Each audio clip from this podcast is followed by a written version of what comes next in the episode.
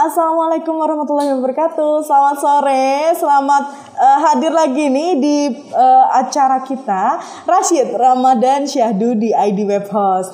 Nah sore kali ini kita akan kedatangan tamu nih seorang uh, pemimpin juga atau seorang human resource HR. Nah, kalau uh, ngomongin tentang HR juga nih, kita harus tahu nih temanya apa ya kan?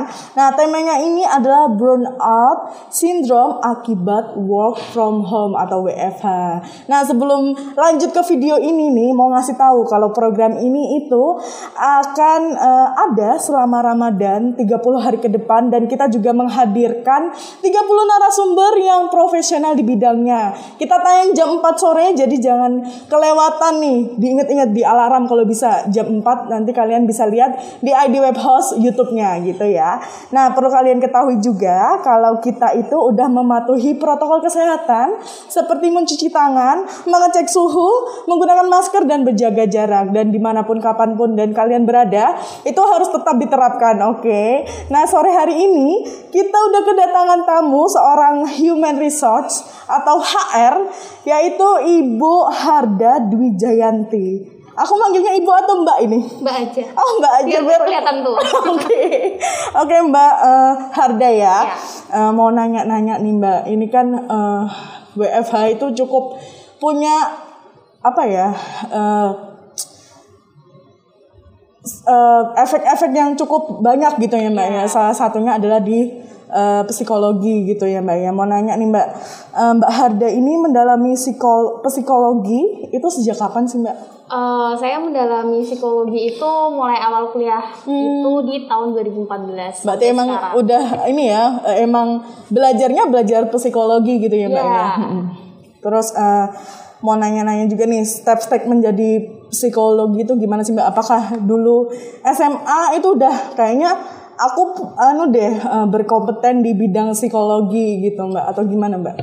Oke, okay. kalau kuliah psikologi itu bebas sih dari SMA atau SMK itu bebas. Mm -hmm. Yang penting uh, ada niatan kalau kita itu masuk ke psikologi. Jadi nanti kalau di beberapa universitas di Jogja hmm. itu memang IPA IPS tuh bisa masuk tapi hmm. kalau di Universitas daerah Solo hmm. itu harus IPA oh harus IPA gitu. berarti memang uh, dari SMA tuh uh, yang kalau di Jogja itu udah ada porsinya sendiri dan di Solo memang harus IPA gitu ya mbak yeah. ya emang ada terselubungnya gitu mbak atau gimana uh, kenapa sih kalau ada yang harus IPA gitu mm -hmm. karena di dalamnya itu kita akan ada belajar statistik gitu mm -hmm. jadi jangan pernah berpikir bahwa psikologi itu nggak ada angka gitu okay. kita nggak ketemu angka gitu berarti sekarang yang uh, siswa-siswa IPA IPS itu udah bisa menentukan juga nih jurusannya kalau mau psikologi tidak apa gitu ya Mbak ya iya. di Jogja ya.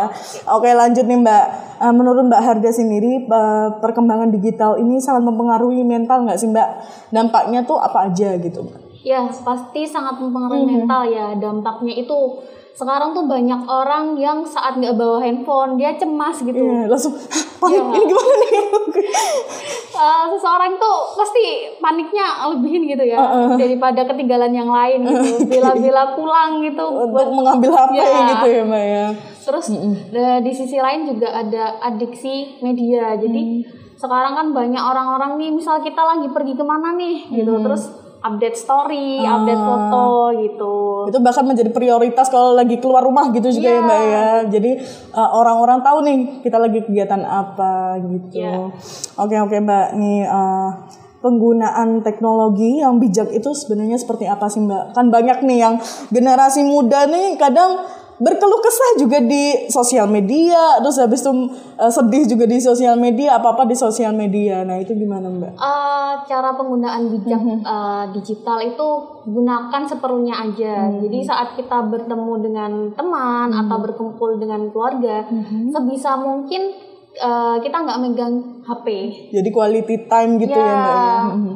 Jadi uh, biar dapet gitu uh, feelnya yeah. antara keluarga antara teman juga karena ya itu kadang kalau udah keasikan sama gadget kita lupa nih sebenarnya yeah. kita ngumpul nih untuk sama-sama sharing uh. gitu ya mbak ya oke okay, oke okay. Nah, uh, untuk sekarang nih Mbak, kan masih pandemi juga. Kebanyakan perusahaan-perusahaan juga meminta untuk karyawannya itu WFH, oke okay kan? Nah, uh, sistem belajar pun juga pakai online gitu kan ya Mbak ya. Ya. Semua serba teknologi. Ada nggak sih Mbak sindrom baru yang muncul atau lagi booming juga nih gara-gara si WFH ini atau ya efek dari uh, apa-apa di rumah gitu Mbak? Ya, pasti kalau uh, efek atau sindrom tuh ada yang baru hmm. mungkin tapi ini masih diteliti ya. Tapi hmm. yang jelas kayak misal burnout hmm. gitu. Itu tuh sebenarnya udah lama, cuma hmm. memang ini lagi uh, booming aja hmm. karena kan lagi WFH dan hmm. WFH ini tuh uh, banyak teman-teman yang kaget gitu loh mentalnya itu kena karena biasanya langsung komunikasi langsung uh-huh. ini by uh, digital hmm. jadi kita uh, yang saat kerjanya kan kita nggak kelihatan nih ini karyawan lagi ngapain gitu hmm. jadi emosionalnya pasti akan lebih naik. Berbeda juga ya Mbak ya, karena uh, kalau kerja secara langsung, maksudnya bertatap sama temen pun gitu, uh, vibesnya juga beda ya Mbak ya daripada yeah. di rumah. Kadang di rumah juga karena sumpah atau yeah. uh, gimana, terus di uh, dengan keadaannya kayak gini jadi kaget juga gitu ya yeah. Mbak ya. Dan WFH juga kan keluarga juga harus memahami hmm. gitu loh. Ini kenapa kok depan laptop nah. terus dikiranya main terus gitu yeah. ya Mbak ya. Oke hmm, oke. Okay, gitu. okay. Nah untuk uh, gejalanya sendiri sendiri gimana sih mbak gejala dari burnout syndrome ini?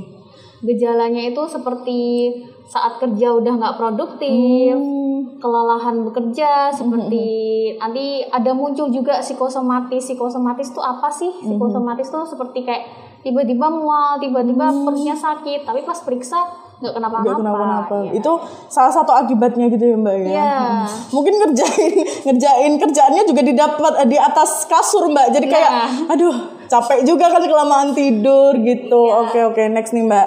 Uh, Mbak Harda pernah nggak sih ngalamin uh, itu gitu Mbak uh, si uh, burnout syndrome ini. Kalau boleh tahu nih, yeah. uh, Mbak Harda ini lagi WFH juga atau memang datang ke kantor, Mbak? Uh, kalau saya nih di kantor sih, mm -hmm. gitu. Jadi kalau uh, ditanya saya pernah mengalami burnout gak sih? Ya, hmm. Ya, pasti pernah gitu. Oh, nah, tanda-tandanya tadi lebih ke psikosomatis, hmm. kayak kelelahan bekerja ya gitu pasti semua orang pernah ngalami cuma hmm. memang nggak semua orang itu memahami kalau ini tanda-tanda kelelahan fisik hmm. gitu jadi tingkatannya pun juga berbeda-beda ya, ya setiap orangnya ya karena tergantung juga kita uh, menyikapi uh, suatu keadaan itu juga ya mbak ya. Iya, oke okay, oke. Okay. Nah mbak, uh, apalagi nih mbak, sebentar mbak.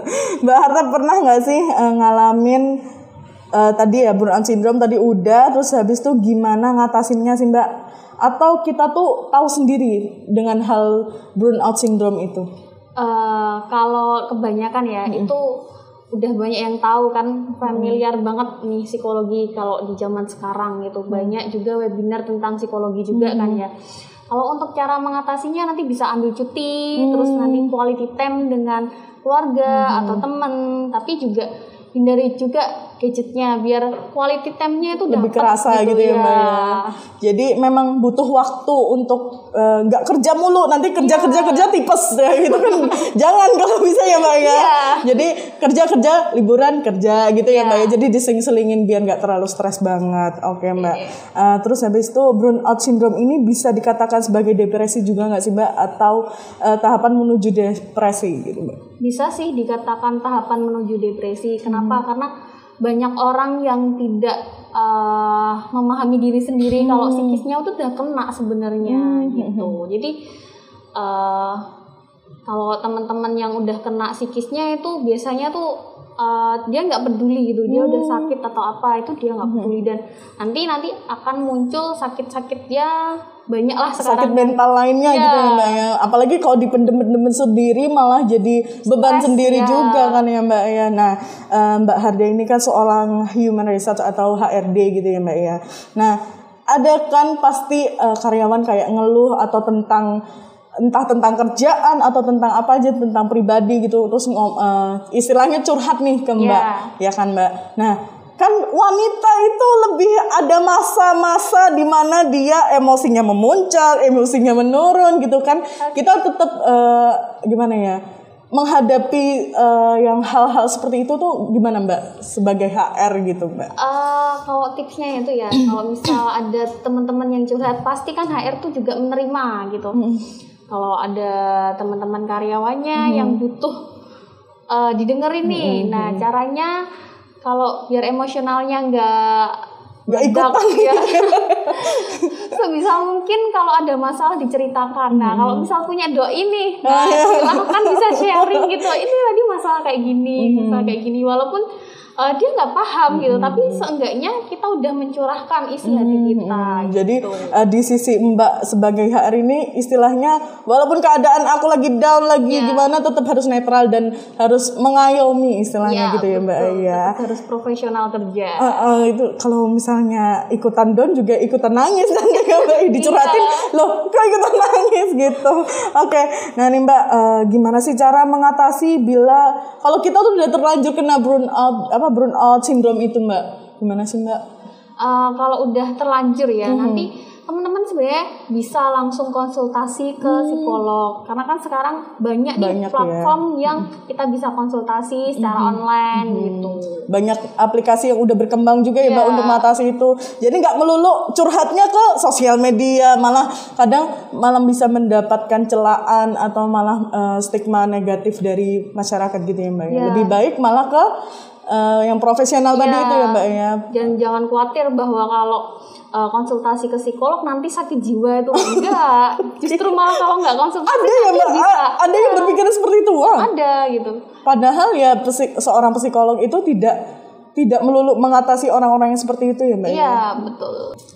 Nah, ini pertanyaan terakhir dari uh, ini Mbak program ini. Jadi ntar lagi kita udah tutup nih. Apalagi udah mendengar-mendengar kayaknya az mau azan nih. Jadi kayak yang di rumah kayaknya wah, ini cukup bermanfaat. Nah, ini yang terakhir nih Mbak, uh, kasih tips dong buat para pekerja khususnya yang WFH nih. Gimana caranya supaya tetap enjoy saat bekerja, nggak stres dan menghindari supaya nggak terkena si burnout syndrome ini, Mbak. Oke, mungkin tipsnya ya hmm. makan makanan bergizi, hmm. terus jangan lupa berjemur di pagi hari hmm. gitu ya. Luangkan, Cukup penting ya itu ya, ya Mbak ya. Hmm. Luangkan 5 sampai 10 menit karena kan ini lagi pandemi nih. Hmm. Isunya pandemi itu harus banyak berjemur hmm. gitu. Terus juga jangan lupa quality time bareng keluarga atau teman. Teman itu benar-benar sangat membantu hmm. biar teman-teman yang WFH itu nggak stres. Terus hmm. juga bisa manajemen waktu nih. Hmm. Ya, jadi kalau misal pekerjaannya banyak, hmm. silakan maksimalkan di jam kerjanya. Hmm. Jadi biar nggak mundur nanti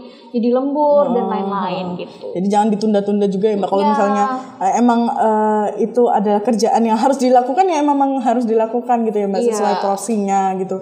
Dan tetap tuh makan makanan yang sehat gitu ya mbak ya. Apalagi kalau misalnya moodnya lagi berantakan mungkin lagi pengen coklat, ya udah makan coklat. Ya, kalau moodnya lagi makan jus, ya minum jus aja gitu ya mbak ya. Jadi ya. turut uh, sebisa mungkin tidak menyebabkan stres ya apa pun yang kita hadapin. Gitu aja Mbak Hada, terima kasih banyak atas ilmu-ilmunya nih. Aku juga baru tahu nih, ternyata uh, burnout syndrome ini cukup bisa apa ya? Uh, bisa kena juga nih di diri kita karena pandemi kayak gini ya kan ya, Mbak. Oke, gitu. Terima kasih Mbak Hada, semoga ilmunya bermanfaat untuk sahabat-sahabat ID Web House yang ada di rumah. Nah, buat kalian, terima kasih udah nonton video ini. Kalau kalian ketinggalan nih video-video sebelumnya, kalian bisa scroll aja nih atau uh, nyari di YouTube kita di ID Web Host. Nah, terus nanti juga kita tayang nih di IGTV kita.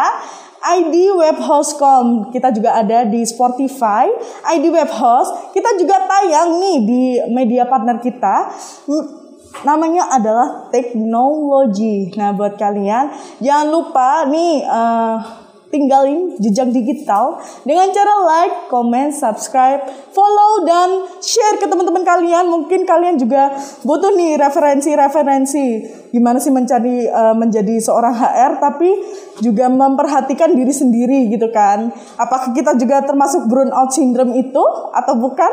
Nah, kalian bisa peka terhadap diri sendiri. Terima kasih sebelumnya. Uh, semoga video ini bermanfaat buat kalian. Puasanya tetap semangat, tetap berenergi, dan tetap menjaga kesehatan ya. Terima kasih. Sampai jumpa di video selanjutnya. Bye. Wassalamualaikum warahmatullahi wabarakatuh.